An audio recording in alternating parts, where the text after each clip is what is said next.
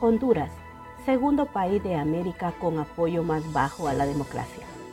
La democracia hondureña padece serios problemas de salud y evidencia debilidad, además de retroceso, cuando apenas un 32% de sus ciudadanos la aprueban y un 41% muestran indiferencia y lo peor, un 12% apuesta por un modelo de gobierno autoritario, de acuerdo al informe Latino Barómetro 2023. Buenos días, buenas noches, buenas tardes, desde donde usted nos escucha. Le saluda la periodista Isis Rubio y hoy en nuestro podcast trataremos de este importante tema. El informe publicado por la Corporación Latino Barómetro destaca que los hondureños son la segunda nación latinoamericana con el menor apoyo de la zona a la forma de gobierno democrático, superados únicamente por los guatemaltecos que registran un 29% de apoyo y eso que mejoró en 2% el apoyo a la democracia en los hondureños, ya que en 2020 era del 30%.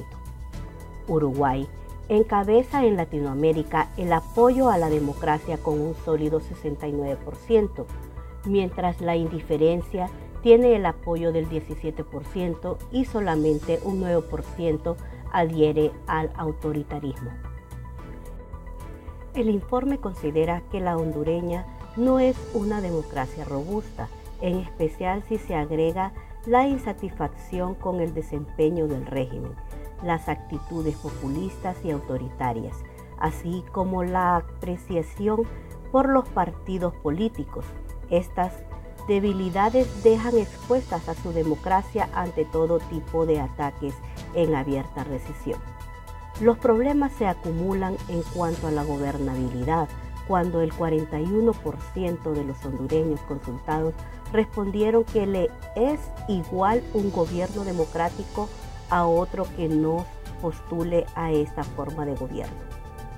De hecho, el 70% de los hondureños prefieren un gobierno no democrático si el mismo resuelve los problemas de la población, encabezando el ranking latinoamericano en este apartado.